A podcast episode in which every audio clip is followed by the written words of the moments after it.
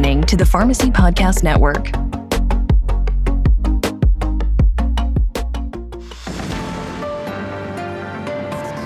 Welcome to Type 2 Diabetes Don't Sugarcoat It, delivering bite sized pieces of information to your ears. My name is John Anderson, and I practice internal medicine and diabetes at the Frist Clinic in Nashville, Tennessee. It's part of a large multi specialty clinic, and while I have expertise in diabetes, I am a primary care physician.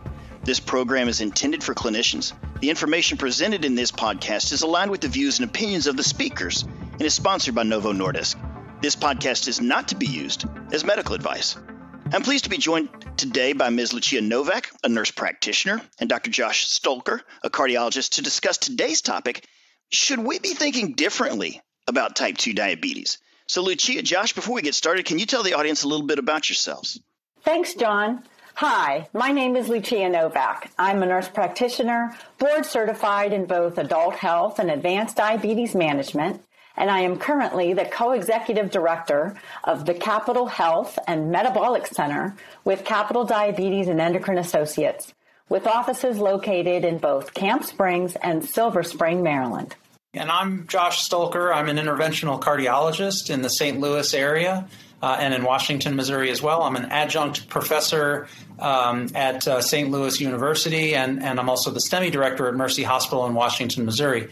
And certainly, as an interventional cardiologist, I see a great number of patients with vascular disease, either in the coronaries or in the peripheral vasculature, and, and therefore, uh, an enormous proportion of my patients uh, also have type 2 diabetes.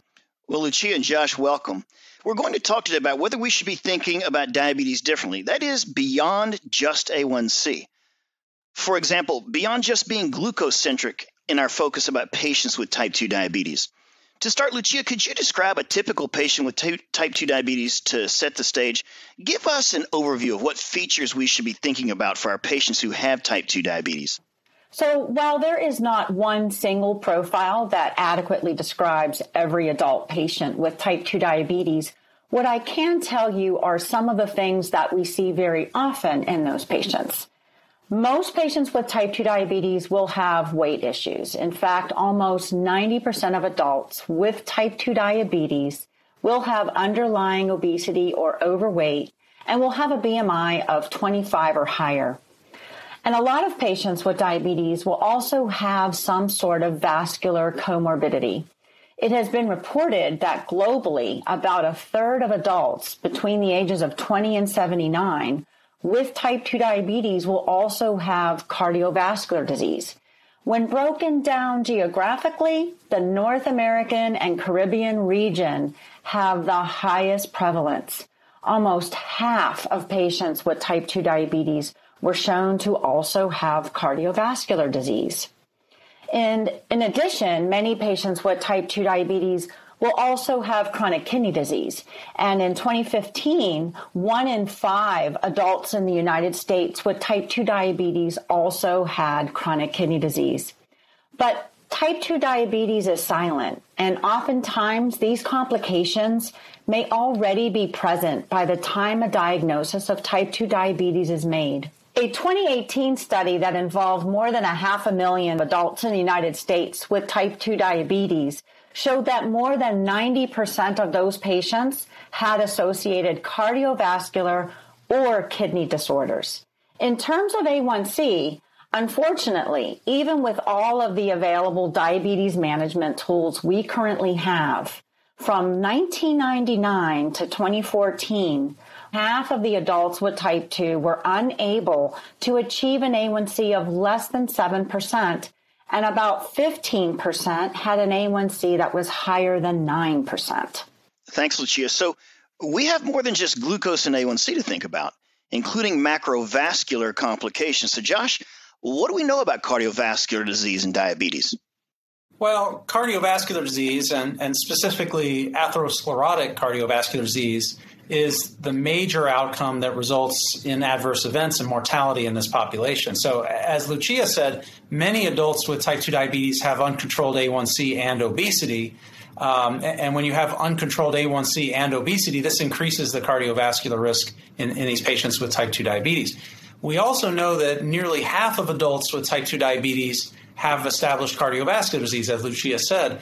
Um, and a large meta analysis of, of eight different studies published between 2007 and 2017 uh, of over 170,000 patients actually showed that 46% of patients with type 2 diabetes also had cardiovascular disease. And uncontrolled A1C, cardiovascular events, and obesity increase the risk of, of mortality in type 2 diabetes as well. Uh, one of the big concerns we've had in the cardiovascular realm is that large scale studies, such as the ACCORD and ADVANCE and VADT studies, uh, which were all published about 15 years ago now, really didn't show a reduction in cardiovascular events with more intensive A1C control, uh, or at least with the therapies that were available at the time. Uh, but now we've seen data from cardiovascular outcomes trials uh, that show that we can reduce the cardiovascular risk uh, by using certain drugs and, and drug classes that have become available in the past decade. You know, glycemic control makes a difference in terms of reduction of cardiovascular disease burden in patients with type 2 diabetes. But I wonder what is the importance of blood pressure control, the control of lipids, quitting smoking, and management of obesity? So, in previous podcasts, we have discussed aging as an established risk factor for type 2 diabetes and that the burden of the disease is very high in older age groups. And I see this in my own practice, and that is probably not a surprise to anyone, but thinking differently. What about the younger age groups and their risk for type 2 diabetes? That's a very interesting question. the, the, younger generation is is less likely to meet goals for treatment and prevention when compared with the older generation. Uh, which shows that the younger generation could need additional attention to control risk factors earlier uh, for both microvascular and macrovascular disease. This could explain, in part, data that show that uh, there's approximately 16 times higher rates of emergency department visits for hyperglycemic crisis in younger adults, ages 18 to 44, uh, who have diabetes, uh, when compared with older adults with diabetes. And uh, couple this with a shift in recommendations for glycemic uh, targets from clinical organizations, from, from absolute A1C targets to more uh, personalized and individualized A1C targets, uh, which take into account patients' age and comorbidities. This shift in recommendations may have unintentionally led to more relaxed glycemic control for younger patients. Um, you know, the profile of, of the middle age and older population with diabetes is also changing. These, these older patients with diabetes, uh, they're living longer, which increases the duration of their diabetes, um, and, and may affect their diabetes related risks and, of course, the complications as well. So, Josh mentioned that the recommendations on A1C targets have shifted. Indeed, the American Diabetes Association, the ADA, and the American Association of Clinical Endocrinologists, AACE, guidelines have evolved over the years to become much more similar than they are dissimilar. Lucia, can you tell us more about their recommendations for A1C goals? Sure. ADA recommends an A1C goal of less than 7% without significant hypoglycemia for most non pregnant adults. ACE recommends an A1C of 6.5% or lower if it can be achieved without significant hypoglycemia or other adverse effects of treatment. However, and what I stress to my patients is that type 2 diabetes is a progressive disease and it involves multiple metabolic pathways. So, achieving that optimal A1C is going to be a moving target for many of our patients with type 2 diabetes. Unfortunately, the 2014 NHANES data showed that only about 50% of adult patients are actually achieving an A1C goal of less than 7%. So it really is about individualization of therapy, individualization of goals. It is about the patient sitting in the room in front of you. We know there is no one size fits all when treating a patient with diabetes. It depends on a lot of different things the modifiable features, risks associated with hypoglycemia, drug adverse effects, duration of disease, life expectancy, established vascular complications. And what is the patient's attitude? What are their resources? What kind of support system do they have? And also, what are their expectations? And we are discussing this, but it's almost intuitive. When you sit down with patients you know really well. So, guidelines are clear on appropriate A1C goals. And as you mentioned, Lucia, many of our patients are not achieving those goals. There is a stepwise approach per the guidelines as to when treatment should be intensified if their current treatment and lifestyle modifications are not enough to control their diabetes. Lifestyle modification is the first recommended course of action. Then, if further control is required, the recommendation is that pharmaceutical treatments should be added to lifestyle modifications and intensified as necessary. So, what is happening in the real world in terms of treatment intensification? What do we know? So, if you look at the ADA and the ACE guidelines, they recommend revisiting treatment protocol that we have established for patients at least every three months if they're not achieving a stable glycemic pattern or an A1C that is appropriate. Unfortunately, the data that are currently available highlight that there are significant delays in treatment intensification, which are prolonging exposure to hyperglycemia in many patients with type 2 diabetes. For example, it has been shown that if a patient has an A1C of 8% or higher and is already on one medication, the median time to intensify with just adding one more oral medication was over one and a half years. And even more concerning are data that showed for patients with an A1C of 8% or higher and already on two or more oral anti-diabetic drugs, the median time to intensify with insulin, for example, was greater than seven years. We also have data that show what healthcare expenditures are if a person has type 2 diabetes and those healthcare expenditures also take into consideration medication, appointments, those kind of things. But they also break down to some of the other costs that aren't as tangible. For example, loss of productivity, early disability, inability to attend work or school on a regular basis. It doesn't just impact the person with diabetes, but it starts to affect the family that they live with, the community in which they reside, as well as the healthcare system. The burden is oftentimes placed on the healthcare system. So the sooner we can intervene, the better it is for our patients because we know that hyperglycemia leads to microvascular complications and that hyperglycemia also contributes to the development of macrovascular complications. Right. The clinical inertia, you know, that's also on us as the clinicians. I always say we need persistent, unrelenting efforts at keeping A1C under control. You can intervene early all you want, but diabetes changes over time. It progresses. You've got to be relentless. And you've got to keep the patients invested. We know that A1C reflects both the fasting and postprandial glucose levels over a period of approximately three months, and obviously that they both contribute to hyperglycemia. So, Lucia, can you talk us through the glucose physiology in terms of fasting and postprandial glucose? Sure, John. So, in the overnight fasting period, glucose homeostasis is maintained by a balance of insulin and glucagon levels. During fasting, glucagon is secreted and insulin secretion is minimal. But in patients with type 2 diabetes, there is an imbalance between insulin and glucagon, and these patients often have fasting hyperglycemia.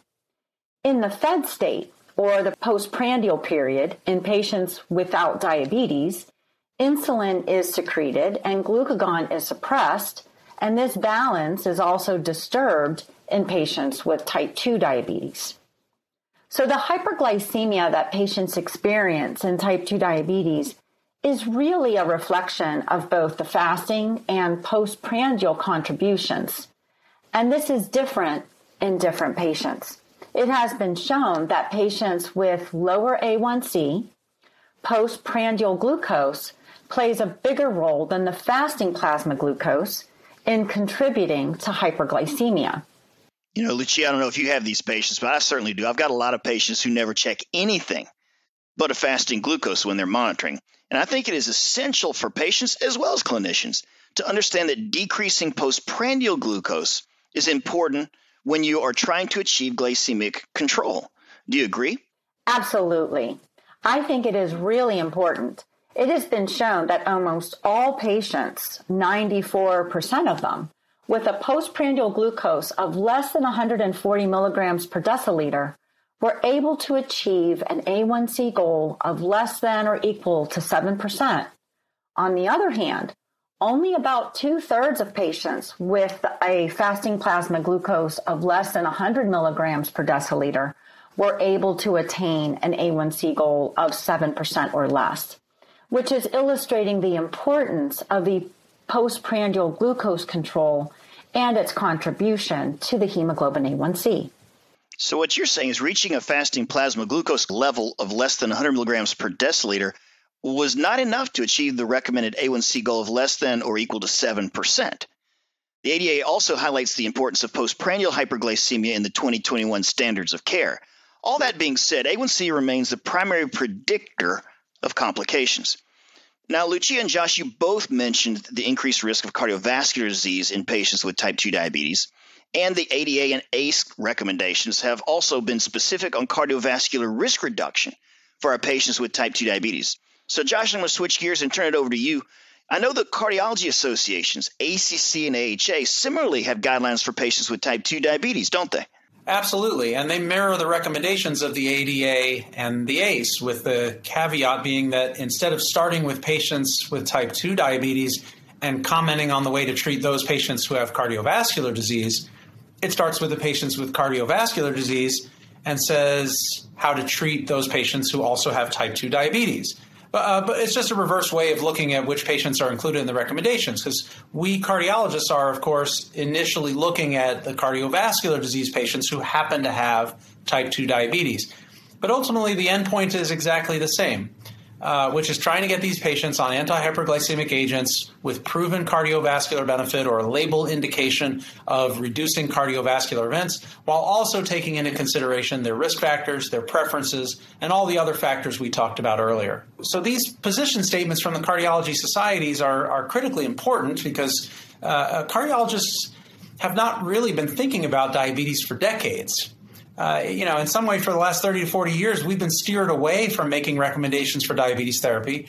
Um, you know, and, and, that's basically what we've been taught by our mentors and fellowship, our colleagues in practice. Uh, that's what we've taught to our younger generations of cardiologists. And a lot of that is based on some of the older literature. We mentioned the Accord and Advance and VAT, uh, VADT trials. Uh, that, that, really showed only benefit that was microvascular, not not affecting cardiovascular outcomes.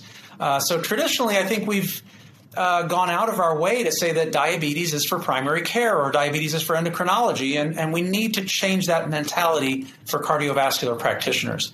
Um, you know, a great deal of what I do nowadays involves giving presentations on this sort of topic uh, to cardiology practitioners in particular, but also to primary care, um, and, and, just basically reminding us that it, it's time for the cardiovascular world to actually start focusing on selecting the right diabetes therapy for patients who have cardiovascular disease with their type 2 diabetes. Um, the, the, good news is that as a whole, uh, I think we in the cardiology world are, are now becoming more involved to the point where our consensus statements uh, by the, the two major U.S. organizations, the, the AHA and the ACC that I mentioned earlier, they, they both come out with very similar position statements, reminding us in cardiology that, that it is our job to be involved in, in helping choose the right anti-hyperglycemic drugs um, and it's all about choosing those that have proven cardiovascular benefits, meaning a label indication of reducing cardiovascular events.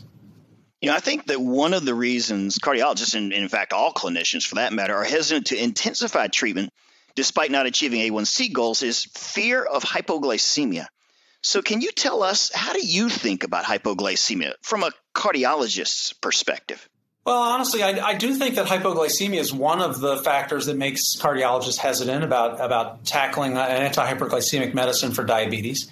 Um, you know, we're, we're not experts at avoiding hypoglycemia. You know, we know that it varies in severity. Uh, we know it can be symptomatic or asymptomatic. We know that patients can get confused or shaky or hungry or irritable. Um, you know, obviously there are the more severe uh, uh, cases of hypoglycemia where patients can get uh, changes in their mental status or their physical status that would require assistance or even syncope. Um, and, and, we certainly know that the severe hypoglycemia is, is, linked to increased cardiovascular risk and mortality. But um, the reality when it comes to the cardiovascular focus of all this, for me at least, uh, is that it's more about finding a way to get the patient on the right drug while minimizing the risk of hypoglycemia.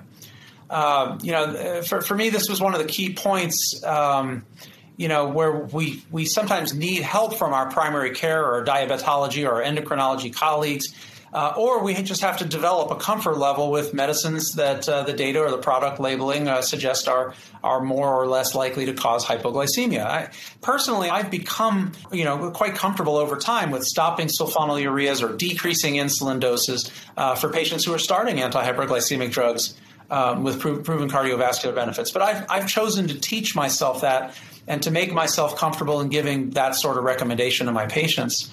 Um, not all of my colleagues will feel that way, and and uh, we, you know we need to help educate and encourage other cardiovascular and primary care practitioners to develop this level of comfort when managing their patients with diabetes. Beyond hypoglycemia, Josh, what do we actually know about diabetes and cardiovascular disease? So, we definitely know that patients with type 2 diabetes oftentimes have poor glycemic control, obesity, and, and more of the standard cardiovascular risk factors such as hypertension, dyslipidemia, and, and decreased physical activity. And of course, we know that cardiovascular disease is the leading cause of death globally among patients with diabetes, such that patients with type 2 diabetes have a two to four times higher risk of death from cardiovascular causes than people without diabetes. In fact, cardiovascular disease is noted in, in uh, more than two thirds of, of diabetes related death certificates among patients over age 65. Um, and, and, so, you know, patients have substantially higher rates of heart attack, higher, higher rates of stroke than those without diabetes, and this higher cardiovascular uh, uh, death rate. Um, you know, clearly this is an important consideration for cardiologists since, you know, in, in, my experience as a cardiologist, the majority of my patients are over age 65. And we know that these patients with type 2 diabetes are going to start experiencing these events um, that are going to land them in our clinics or in our hospital services. And we've mentioned the need to intensify pharmacologic treatment for our patients with type 2 diabetes who are not at goal. But I want to make sure that we don't forget about the first line of therapy lifestyle modifications. Lifestyle modifications are important. We discuss them every single time we meet with a patient in the office. Lucia, what do guidelines say about lifestyle modifications? So, yes, John, therapeutic lifestyle modifications are extremely important in managing type 2 diabetes. They are foundational to diabetes management. Both the ADA and the ACE recommend that patients with diabetes undergo lifestyle therapy. This includes smoking cessation as well as the avoidance of tobacco products and certainly weight loss in patients with obesity or overweight by way of increasing physical activity, reducing caloric intake, nutritional education, and the development of individualized eating plans. To help with all of this, it may include sending our patients to medical nutrition therapy with registered dietitians, as well as also sending them to see a certified diabetes care and education specialist, especially if that is something that they have access to. You make a great point, Lucia. It's about using a team approach to all of these patients that we're taking care of. And not every one of us trying to do everything really it comes down to what we said before on some of these podcasts. It's about communication. It's about the patient in front of you, and it's about those of us who care for these patients tearing down our little silos a little bit. And those of us in the diabetes world, those of us in the cardiology world, including those of us in the nephrology world, having more open conversations about our patients. Josh and Lucia, thank you both for joining us for this podcast, T2D Don't Sugarcoat It. Please join us next time I'm Dr. John Anderson. Thanks for listening.